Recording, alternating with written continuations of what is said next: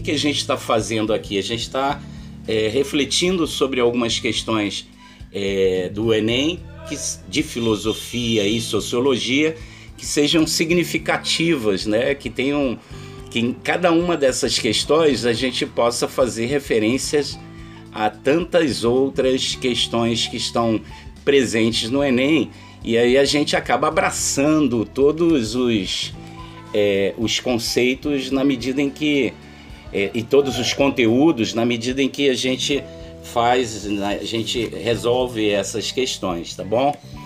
É, a primeira ali, é, a gente. Lembrando que todas as questões são do Enem, tá bom? A, a primeira, você já vê logo destacado que o texto referente à questão é um texto do Aristóteles. Né? Um, junto com a Era Moderna e Platão, Aristóteles é um dos autores que mais caem no, no Enem. E então a gente começa lendo esse é, esse texto do Aristóteles, que é a base do Aristóteles, para depois interpretar o que, que, se quer lá no enunciado. É, é importante a gente lembrar uma coisa, que às vezes a citação, né, o texto que vem é, no, na questão, ele se refere a um autor, mas a pergunta é sobre o outro autor. A gente vai ver aí mais à frente, tem uma questão que vem um texto do Nietzsche, né? Então vem bem destacado lá embaixo do texto a, a fala do Nietzsche, e a pergunta é sobre os gregos, os filósofos gregos, né? Que a gente é, chama do, do chama esses gregos de clássicos, os três porquinhos da filosofia, Aristóteles, Sócrates e Platão, os pré-socráticos né, e, de alguma medida, os sofistas também. É, então, é, é preciso muita atenção nesse enunciado. Vamos ler. A primeira diz o seguinte: quanto à deliberação, deliberam as pessoas, sobretudo, é, deliberações são decisões, são é, entendimentos né, daquilo que você entende sobre aquilo que está sendo falado. São todas as coisas objetivos de possíveis deliberações. O que ele está dizendo? É possível você deliberar sobre tudo? Ou será a deliberação impossível no que tange algumas coisas? Ninguém delibera sobre coisas eternas e imutáveis. Né? Ninguém toma decisões sobre aquilo que é posto como universalmente aceito, né? tais como a ordem do universo, tampouco sobre coisas mutáveis, como os fenômenos dos solstícios e o nascer do sol, pois nenhuma delas pode ser produzida pela ação. Então é um texto do Aristóteles, Ética Nicômaco, né, onde é, Aristóteles apresenta o seu sistema filosófico e por meio de um texto que se refere a Nicômaco. Né? É, é importante é, entender o que o Aristóteles está falando no texto. É, ele está falando sobre, sobre tomada de decisões e sobre a capacidade de entender aquilo que está posto né? É aquilo que está apresentado na nossa vida. Então, a partir do texto, considera-se que é possível ao homem deliberar sobre, letra A, coisas imagináveis, já que ele não tem o controle sobre os acontecimentos da natureza. Bom, é, não há o controle total sobre as ações sobre a natureza, mas há uma luta histórica desde que o ser humano se tornou ser humano de tentar controlar essa natureza. Então, o ser humano controla alguns aspectos, não do funcionamento da natureza é, em si, como citado o solstício, mas o desejo histórico do ser humano é o controle da natureza. E é esse controle da natureza que vai gerar é, bens, bens culturais, bens é, de culturas materiais e imateriais. Mas nem todos esses é, podem ser é, refletidos, né? porque nem todos de, eles podem você buscar é, o entendimento do, de como funciona.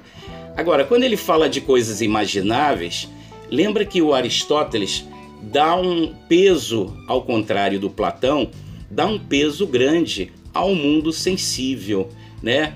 É, esse mundo sensível controlado pelo cosmos, né? então existe o cosmos que estaria ali como determinando é, os projetos de vida e o mundo sensível através do qual o ser humano encontraria sua função dentro desse cosmos. Né? Para o Aristóteles ainda é, tudo é ordenado, né? não é caos, é por isso é cosmos. Então existe uma ordem e essa ordem apresentada pelo cosmos faz com que cada um dos seres humanos queira se integrar a esse cosmos, queira fazer parte desse cosmos, queira homenagear esse cosmos ou ao mesmo tempo ser é, homenageado por esse cosmos na medida que você, cada um de nós, encontra a nossa função no mundo. Então, é, é importante levar em consideração que o Aristóteles pensa é, sobre é, o mundo sensível, o mundo concreto também. Né? Ele não despreza, assim como Platão faz, é, o, o, mundo sensível. Né? Platão diz que existe o mundo das ideias, o mundo que, se você lembrar do mito da caverna, é, o, o mundo das ideias está fora da caverna, é luz que projeta sombras, que é, de certa forma, uma parte da luz, mas que essas sombras prejudicam o entendimento possível das coisas, aqueles que estão dentro da caverna, certo? Então, é, o, enquanto Platão despreza o mundo sensível, Aristóteles favorece esse mundo sensível que vai permitir as deliberações, as tomadas de decisões. A letra B fala o seguinte: ações humanas, ciente da influência e da determinação dos astros sobre as mesmas. Qual é o problema aí? Que mesmo que haja uma determinação dos astros, existe uma espécie daquilo que mais tarde na Idade Média vai se chamar de livre-arbítrio, que é um tema polêmico na filosofia. É, esse, essa liberdade de fazer escolhas permite a nós fazer escolhas sobre é, o como me enquadrar dentro desse cosmos. Né? Então, é, o que o Aristóteles está falando é de, ser, de certa forma de uma liberdade que o ser humano tem para fazer essas escolhas. A letra C fala o seguinte: ó, fatos atingíveis pela ação humana, desde que estejam sob seu controle. Então, o que, que ele está dizendo? Você toma decisões, delibera, reflete e pensa aquilo que é possível para o ser humano fazer e aquilo que está sob o controle do pensamento do ser humano. Então, essa questão aí seria é a questão certa. Por quê? Porque fala sobre tudo aquilo que está na natureza e que, de certa forma, já foi, por meio da ação do ser humano e por meio da reflexão, uma forma de controlar essa natureza. Então, a resposta certa é essa: fatos atingíveis pela ação humana, desde que estejam sob seu controle. A letra D fatos e ações mutáveis da natureza, já que ele é parte dela. Pensa aí nessa opção. O ser humano, segundo Aristóteles, é, apesar de ter uma parte da natureza, ele é um animal social, um animal cultural, um ser que se relaciona com outros, capaz de deliberar, capaz de projetar ações. Portanto, o ser humano não é determinado pela natureza como uma das alternativas anteriores que colocava e falava sobre isso, né? Não há uma determinação da natureza, existe ali no mundo social uma liberdade.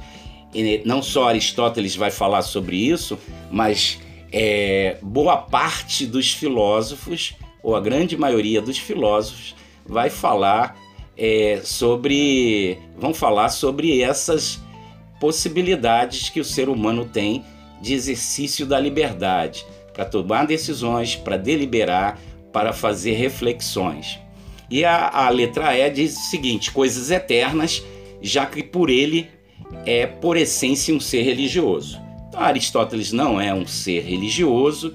É, a filosofia grega ela surge questionando todos os misticismos como uma forma única e unilateral e universal de dar explicações sobre tudo.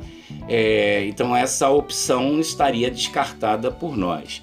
Então a opção certa é aquela letra C que fala sobre os fatos atingíveis pela ação humana desde que estejam seu controle, sob seu controle. Tem a ver aí com o ser social, que é um ser livre para tomar decisões, para fazer reflexões sobre aquilo é, que já foi pensado por ele ou por os seres humanos anteriores, é, e que isso permite uma liberdade de ação, de deliberação do ser humano. Tá bom? É, essa questão número 8 ela é muito significativa, é uma questão que é trabalhada pela sociologia, né, mas que fala é, sobre a democracia grega. Né? Ela é uma questão muito significativa. É, é importante a gente lembrar que, em meio ao contexto social que a gente vive no Brasil, falar de democracia é lembrar das suas qualidades e dos seus defeitos também.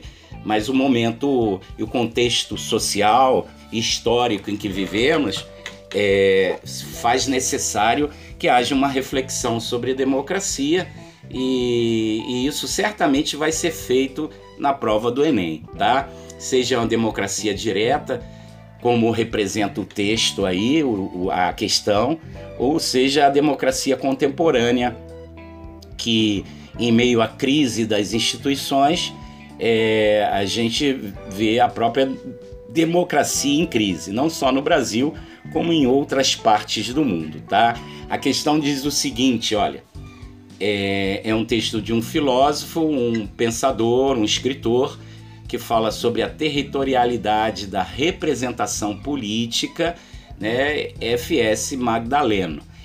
É, e ele diz o seguinte no texto: no contexto da polis grega, polis, você se lembra que é cidade, né? A cidade grega Atenas, no espaço público onde é, se participa das decisões, os cidadãos participam das decisões é, da polis, dos rumos da polis.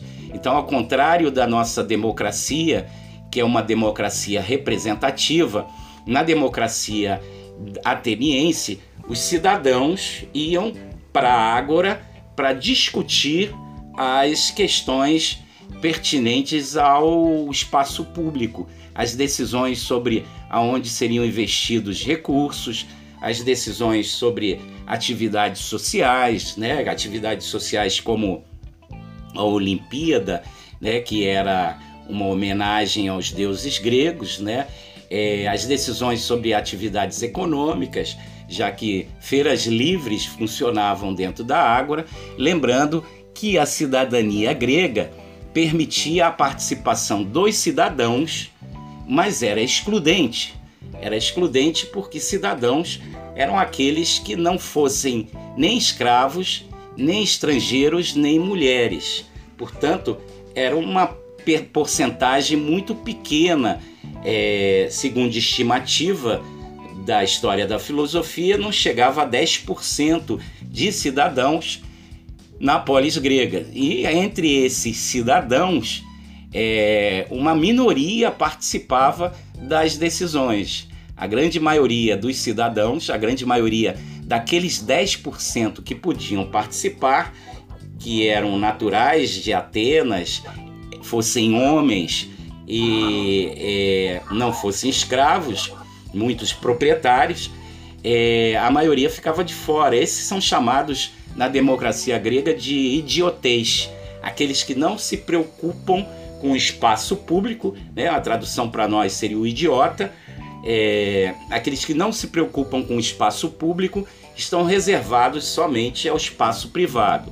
Lembra que a palavra idiota para nós está carregado de valor moral. Para eles, não. Idiota era aquele que se auto-excluía, mesmo podendo participar da vida política, da vida pública da cidade, da polis, tá bom? Continuando aí a leitura do, do enunciado. As leis comuns nasciam de uma convenção entre cidadãos, definida pelo confronto de suas opiniões em um verdadeiro espaço público, a Ágora, que era a praça pública. Confronto esse que concedia a essas convenções a qualidade de instituições públicas. Então, vem dizendo embaixo, no texto está relatado um exemplo de exercício da cidadania, associada ao seguinte modelo de prática democrática. Então as opções são o seguinte: na polis grega, o que, que ele está perguntando? Na polis grega, que tipo de democracia existia? Né? A letra A diz democracia direta, aquela em que os cidadãos diretamente são responsáveis pelas deliberações sobre as decisões da polis. A letra B fala da democracia sindical, é, que é uma característica é, moderna, né? Sindicatos são agremiações e grupos corporativos de trabalhadores que defendem seus direitos. É, a letra C fala em democracia socialista. Você sabe que a emergência do socialismo é a partir do século XIX depois de Cristo Aqui na polis grega, a gente está falando de 400 anos antes de Cristo, então estaria fora essa opção. A letra D fala da corporativista, né? uma corporação, um grupo, por exemplo, de estudantes ou de religiosos que se uniriam para tomar as decisões sobre a sua corporação. Também não é o caso, né? E a letra E é a democracia representativa, que é o nome da nossa democracia, também chamada nossa democracia de Estado de Direito, né? uma condição de existência social baseada na Constituição. Tá? É, esse é um dos sinônimos da democracia. A UERJ já veio falando uma vez sobre essa questão e, e o Enem a todo momento, como está falando de democracia, como sempre falou sobre a questão da democracia vai abrir possibilidades para nós pensarmos essa questão. Então, a resposta certa é a letra A, a democracia direta, né? Que é uma democracia onde os cidadãos tomam decisões. Hoje nós vivemos numa democracia representativa onde nós votamos em alguém que a princípio nos representaria. Por isso, democracia representativa. Então, um deputado, um presidente, um governador, um vereador, ele a princípio representaria os nossos interesses. Então, a opção correta seria a democracia direta. Seria não, é a democracia direta, tá bom? Legal? Vamos para outra questão, assinalada aí como uma questão 9 para nós, tá? um texto do Kant. Cuidado que muitas das vezes o texto se refere ao, pró ao próprio autor que a gente está falando, mas muitas das vezes é só um comentário do filósofo sobre outro tipo de pensamento filosófico, tá bom?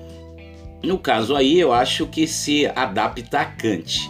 Então, é um trecho do, do texto de Kant a Metafísica dos Costumes, que diz o seguinte: um Estado é uma multidão de seres humanos submetidos à lei de direito.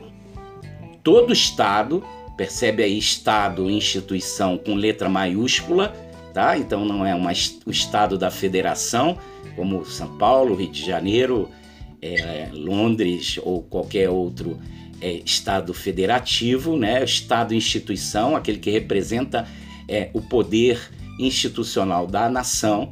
Todo Estado encerra três poderes dentro de si, isto é, a vontade unida em geral consiste de três pessoas. Pessoas aí é referente à instituição, tá? O poder soberano, na pessoa do legislador, aquele que faz as leis, o poder executivo, na pessoa do governante, em consonância com a lei, então esse esse governante ele vai executar medidas que estejam dentro da lei é, e pode propor junto com os legisladores a mudança dessa, dessa lei, dessa constituição, e o poder judiciário, aquele responsável por é, outorgar a cada um o que é seu de acordo com a lei na pessoa do juiz. Então aí o Kant, como grande filósofo e iluminista, é ele que vai iluminar todo o pensamento dos iluministas que vão falar e vão construir a ideia de uma democracia é, a partir do seu pensamento, né? como Rousseau e como Montesquieu. Montesquieu vai falar sobre, vai continuar esse pensamento do Kant e falar sobre a separação dos poderes, né? Porque Kant representa um momento histórico que é o momento do, do, da ascensão da modernidade, da criação, da consolidação da era moderna. O que, que é a era moderna? É quando a razão toma as explicações da religião. É quando a sociedade capitalista está se formando e substitui a sociedade é, do antigo regime baseada no sistema feudal ou baseada na produção do campo nos, é, é, nos, antigos, nos antigos reinos absolutistas. É, então, portanto, urbana. É, a sociedade moderna coloca como centro é, o ser humano e não mais a vontade de Deus. Deus aí, entre aspas, porque Deus era a justificativa do poder do rei. Então, pela boca do rei saía a vontade de Deus. Portanto, desrespeitar o rei seria desrespeitar Deus. A era moderna, com a ascensão da burguesia, vai colocar o ser humano no centro, vai colocar ele como o maior ator, como protagonista do cenário social. E que, portanto, era necessário limitar esses poderes.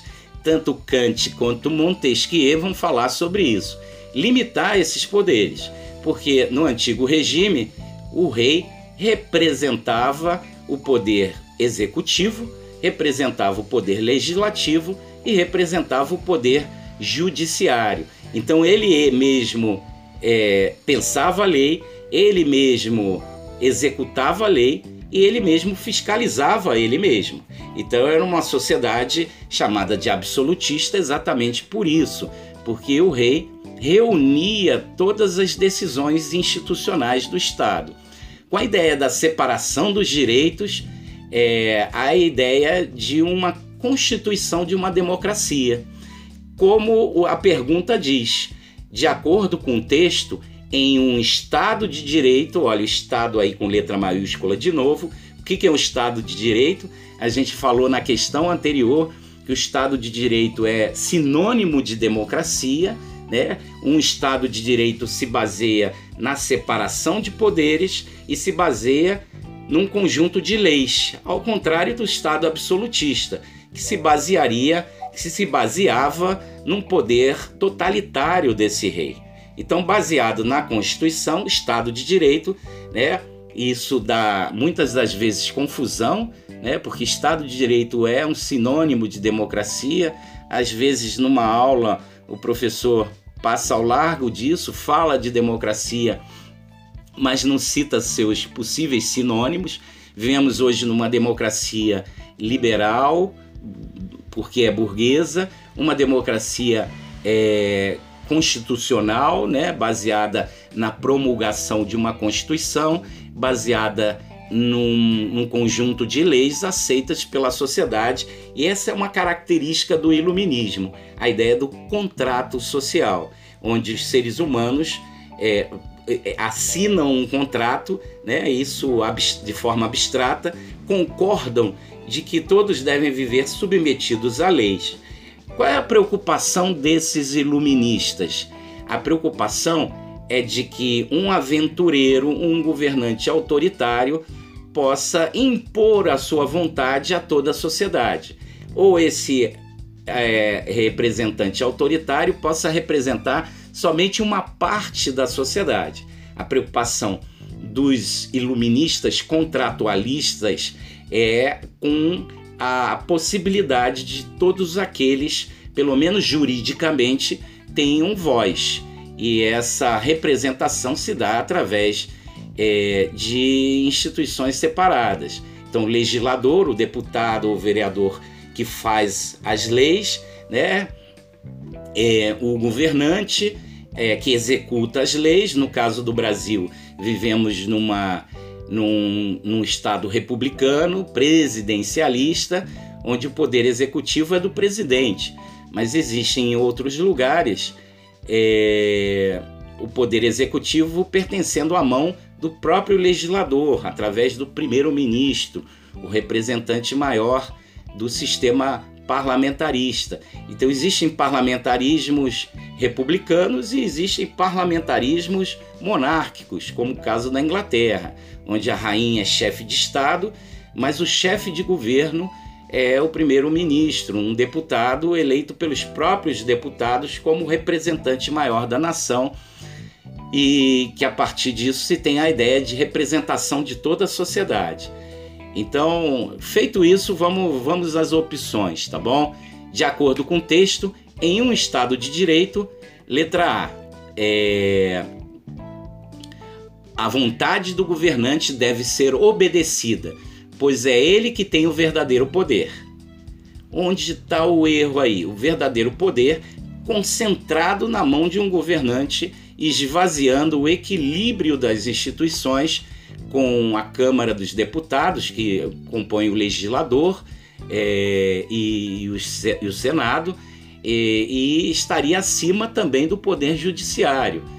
O Poder Judiciário representado pelo, pelos juízes, pelos promotores, defensores públicos, certo? Então não seria essa opção a verdadeira, porque coloca e atribui toda a força toda a vontade, todo o peso das decisões ao que seria, por exemplo, o presidente, o poder executivo na nossa sociedade, ok?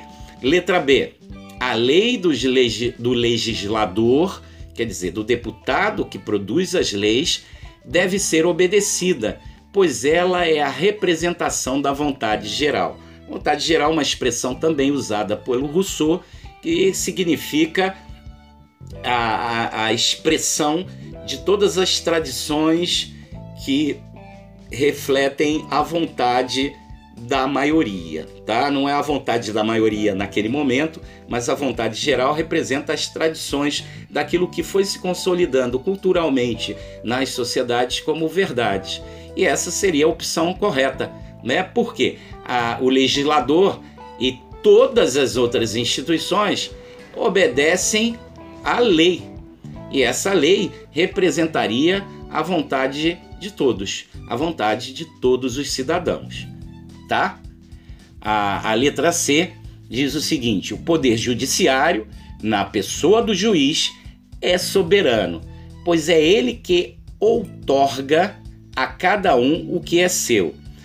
É, primeiro, vamos pensar em outorgar que é uma palavra que significa tomada de decisão única, unilateral. É como se um grupo ou uma pessoa determinasse o que é certo e o que é errado. Diferente de promulgar. Então, uma constituição outorgada é uma, uma constituição estabelecida por um grupo que está no poder.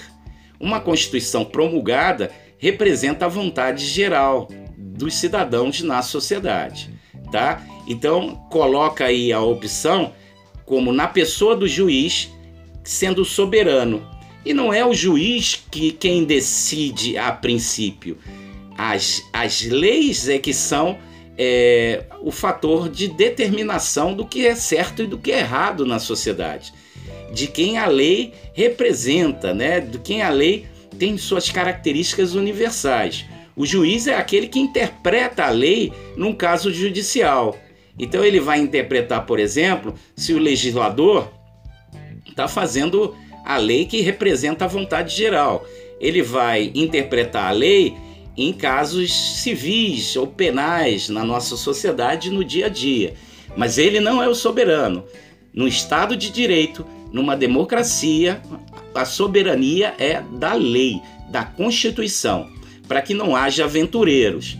É óbvio que na nossa sociedade você tem desvios, né? Você é, pode entender, por exemplo, que alguns juízes podem se atribuir, podem atribuir a si mesmos poderes que estariam acima da lei. E esse é o problema, esse é o escândalo, né? Isso em alguns momentos históricos acontece, né? Quando o juiz se apresenta acima da lei, ou como o presidente se apresenta acima da lei, ou quando um congresso se apresenta acima da lei. O judiciário é a instituição que vai fiscalizar o cumprimento da lei pelo, por parte do executivo e se a lei é, é, é representativa na sociedade. É, a letra D diz o seguinte: o poder executivo deve submeter-se ao judiciário, pois depende dele para validar suas determinações. Então, um poder executivo não se submete ao judiciário. Um poder executivo se submete à Constituição, a um conjunto de leis, e isso num Estado de Direito, isso numa democracia, tá bom? Letra E. O poder legislativo deve submeter-se ao executivo, na pessoa do governante, pois é ele que é soberano. Então, quem é soberano na sociedade? Soberano na sociedade é a lei, é a Constituição. Os iluministas pensam nesse formato como uma forma de evitar que desejos pessoais ou desejos de grupos é, se coloquem acima dos outros. A gente sabe, depois de refletindo no século XIX, e que o pensamento social, vindo de Marx, vindo dos anarquistas, vindo dos cristãos é, daquele tempo, é, vão colocar contradições. E muitas das vezes as leis acabam representando os interesses dos poderosos economicamente. Né? Então essa crítica só surge no século XIX. Kant e os iluministas estão vivendo no século XVIII. Eles estão dialogando com o antigo regime. Eles são a representação de uma democracia liberal, portanto burguesa e representativa. E é, eles estão dialogando com o antigo regime, não com o século XIX. Eles estão dialogando com o que aconteceu nos séculos anteriores. Então a opção correta é a letra B. A lei do, do legislador deve ser obedecida, pois ela é a representação da vontade geral seja o poder judiciário, na pessoa dos seus integrantes, como juiz, seja o poder legislativo, que aprovou, que elaborou a lei, é, porque aquela lei, a princípio, representa a vontade geral, ou seja o próprio governante, o poder executivo, obedecendo à lei, porque ela representa a vontade geral. Então, independente do, do viés ideológico, pensavam os iluministas é, laboradores da democracia e do Estado de Direito, independente dessa vontade geral, é, independente da vontade, desculpa, do poder executivo, a lei sempre é, garantiria a continuidade da existência das instituições. Os seres humanos passam, as instituições fica, ficam, e por, por existirem essas instituições, acaba por valer a, a lei. Então é, é muito significativa essa questão para a gente pensar o momento histórico que a gente vive. Essa questão é, vem lá em, indicado, indicada que tem um texto e esse texto é de um outro iluminista. A prova, a prova, é, a prova do Enem é uma prova iluminada né, pelo iluminismo.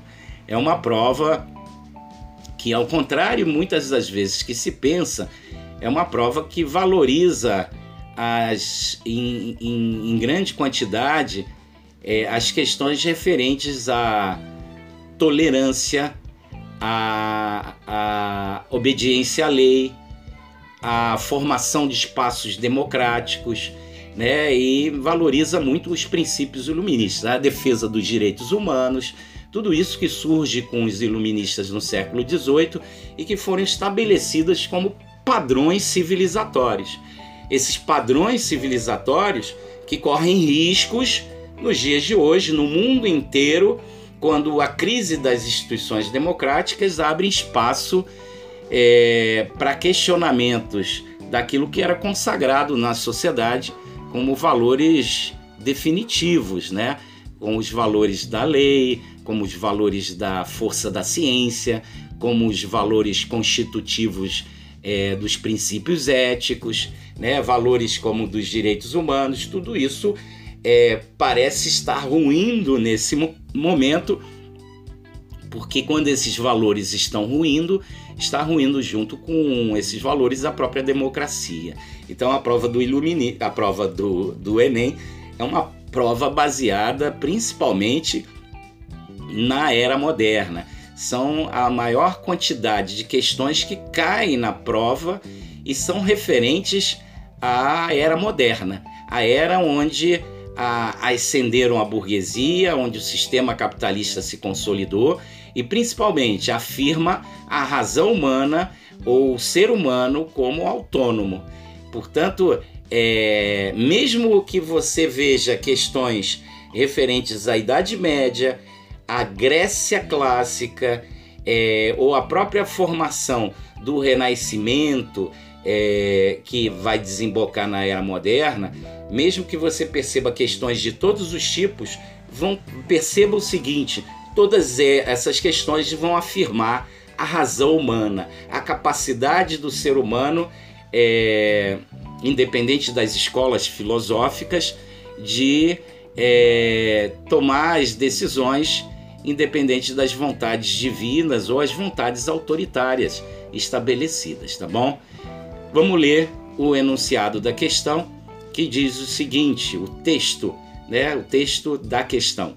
O homem natural é tudo para si mesmo, é a unidade numérica, o inteiro absoluto que só se relaciona consigo mesmo ou com seu semelhante. O homem civil é apenas uma unidade fracionária que se liga ao denominador e cujo valor está em sua relação com o todo, que é o corpo social. As boas instituições sociais são as que melhor sabem desnaturar o homem ou desnaturalizar esse homem, retirar-lhe sua existência absoluta para dar-lhe uma relativa e transferir o eu para unidade para unidade comum, de sorte que cada particular não se julgue mais como tal, e sim como uma parte da unidade e só seja percebido no todo. Primeira coisa que nos chama atenção aí nesse texto do Rousseau, parte do, do livro do, sobre Emílio ou da educação, é que ele fala em um homem natural e um homem civil. O que é o homem natural? Seria aquele homem em estado de natureza. Se lembra que quando falamos de Rousseau, o homem em estado de natureza, para o Rousseau, inclusive, era um homem mais feliz. E o homem é, civil é o homem em estado social. Após o surgimento da propriedade privada, Rousseau vai alertar que existe é, e que deve existir um contrato social, um acordo para que aqueles donos da propriedade não avancem sobre os direitos dos cidadãos. Então, o Rousseau vai homenagear o estado de natureza dos seres humanos, observando que esse, nesse estado de natureza havia um encontro maior entre os seres humanos, tudo da natureza pertencia a todos, e o homem civil, que foi criado a partir do surgimento da propriedade privada, é um homem civil que é, é carregado de valores, né? valores de conflito, valores da própria sociedade capitalista, que são valores que geram individualismo e a competitividade como valores presentes na sociedade. Tá? Então, é, o Rousseau não concorda com a natureza humana, mas também ele não faz referência ao retorno. Né? A, a referência que o Rousseau vai fazer é um, a, um, uma necessidade de haver um contrato social, para que esse contrato social proteja os indivíduos daqueles que são, que são os proprietários, tá bom? Importante lembrar disso. Rousseau, apesar de valorizar o homem em estado de natureza e não o homem civil que se formou a partir do contrato social, é, ele não, não diz que nós temos que voltar ao estado de natureza. Ele diz que deve ser feito é, uma, uma, uma construção de regras sociais, regras que se transformem em leis, um contrato social onde o indivíduo vai abrir mão de toda a sua liberdade em troca da afirmação da sua liberdade junto com o outro. Então existe um grupo social se todos tivessem a liberdade absoluta, esse grupo social se é, deixaria de existir, certo? Então, se ele deixaria de existir, é porque não é obedecida uma regra onde essas regras, essas leis, é, impedem que haja uma liberdade absoluta de um ser. Então, esse ser humano ele passa a ser parte do social. Ele é um ser humano que concorda com o contrato social para que haja leis que limitem a ação de um ser humano sobre o outro. Você já deve ter ouvido falar é, uma expressãozinha comum no senso comum que diz o seguinte: é, a minha liberdade vai até aonde a do outro começa. Essa expressão que é reproduzida no senso comum é uma expressão que advém do contratualismo do iluminismo, tá? Da ideia de um contrato, de um conjunto de leis, de novo falando, é, de um conjunto de leis onde as partes da sociedade, os seres humanos, vão abrir mão de suas liberdades absolutas para haver convivência pacífica, para haver convivência social, tá? A pergunta é a seguinte: a visão de Rousseau em relação à natureza humana, conforme expressa o texto, diz que é, o homem civil é formado a partir do desvio de sua própria natureza. Olha como isso faz sentido pelo que a gente entendeu sobre homem civil e homem natural. O homem civil é um homem artificial, já vimos isso do Enem, né, essa expressão. O homem civil um homem artificial porque ele deixa de responder pelas de decisões e desejos da sua natureza humana e passa a responder pelos desejos do coletivo. Então, esse é o homem civil. Ele é formado a partir do desvio da sua própria natureza. Né? Ele deixa a sua condição de natureza humana, de agir por instintos, de agir movido pelos desejos e que essas ações do homem natural poderiam fazer com que um indivíduo se sobrepusesse ao restante dos indivíduos. Homem civil é o homem do contrato social e o homem da natureza é o homem natural, em estado de natureza que o Rousseau fala. A princípio, essa seria a resposta correta. Vamos ler a letra B. As instituições sociais formam o homem de acordo com a sua essência natural. Não, para o Rousseau, não. A essência natural é o estado de natureza. A sociedade é formada pelos cidadãos. Os cidadãos é, estão inseridos no conceito de homem civil. Né? Um homem civil um homem civilizado. A palavra civilizado tem a ver com a relação entre o indivíduo com o outro indivíduo, do cidadão que tem direitos mas que tem limites para esses direitos chamados de deveres, tá bom? Então não é o homem natural como afirma a opção B. C. O homem civil é um todo no corpo social, pois as instituições sociais dependem dele. Né? O homem civil ele não é um todo. O Rousseau falou, o homem civil é uma parte do todo e, portanto, é, são os seres humanos que dependem das instituições sociais garantirem a ordem social, garantirem um mínimo de estatuto civilizatório, né, que é aquilo que vai consagrar a boa relação, as boas relações entre os seres humanos, tá bom? Essa é uma opção que é difícil de interpretar, né? Mas lembra que Rousseau valoriza o estado de natureza, mas ele propõe como solução é, já que o estado de natureza deixou de existir com o início, é, com a descoberta de que o ser humano podia fazer uma propriedade privada e que, portanto, ele deixou de ser nômade para se tornar sedentário. Isso, para o Rousseau, é a maior revolução da humanidade, essa revolução agrícola, onde um homem cercou um pedaço de um local e chamou aquele local que era de todos de seu. E que, portanto, nessa relação entre esse homem proprietário e um homem que não é o proprietário, vai fazer surgir as desigualdades sociais. E como resolver o problema das desigualdades? É, permitindo então um equilíbrio entre a vontade geral a partir de leis que protegessem os cidadãos dos proprietários, tá bom? E em Hobbes, por exemplo, que é quem Rousseau é, vai debater, em Hobbes o homem em estado de natureza é extremamente mau.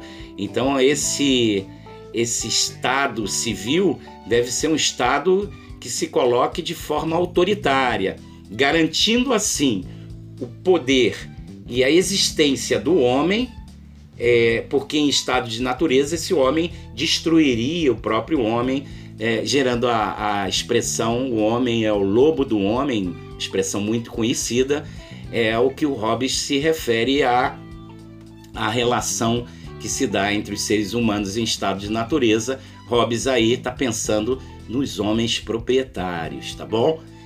É, a opção D, o homem é forçado a sair da natureza para se tornar absoluto, não. O homem sai da natureza para se tornar uma parte do todo e não um absoluto.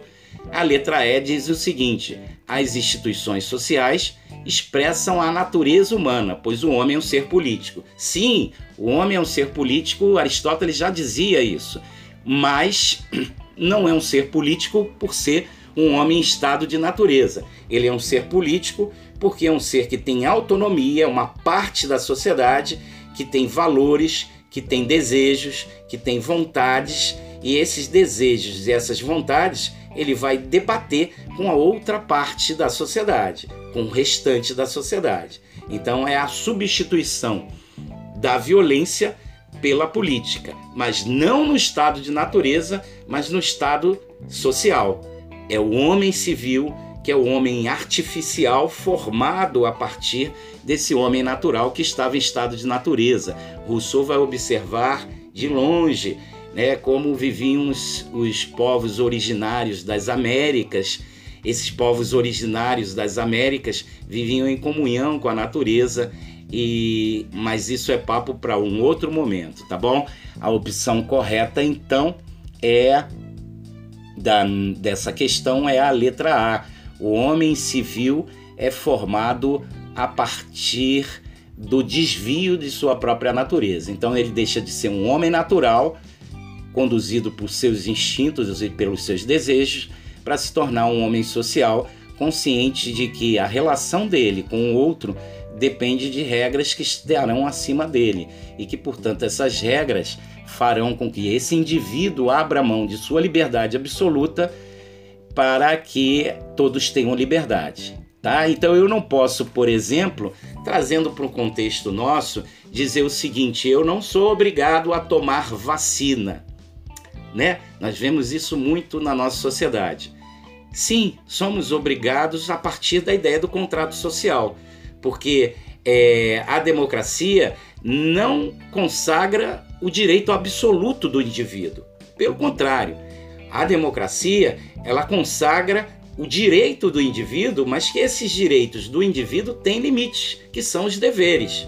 Então, se eu digo não vou tomar vacina e sou, se minha ação prejudica o outro, eu não posso fazer isso. Eu só posso ir até aonde começa a liberdade do outro. Então, se eu não tomo vacina e eu propago uma doença, eu posso então é, é, fazer com que é, o outro fique doente. Então isso é muito importante né, para a gente pensar o que é uma sociedade contratualista, uma sociedade baseada na democracia. A democracia, e Rousseau tem outros pensadores que discordam disso, avaliam que é, a sociedade se baseia no desejo da soma das partes. Essas partes são os homens civis que deixam de ser os homens em estado de natureza, tá bom?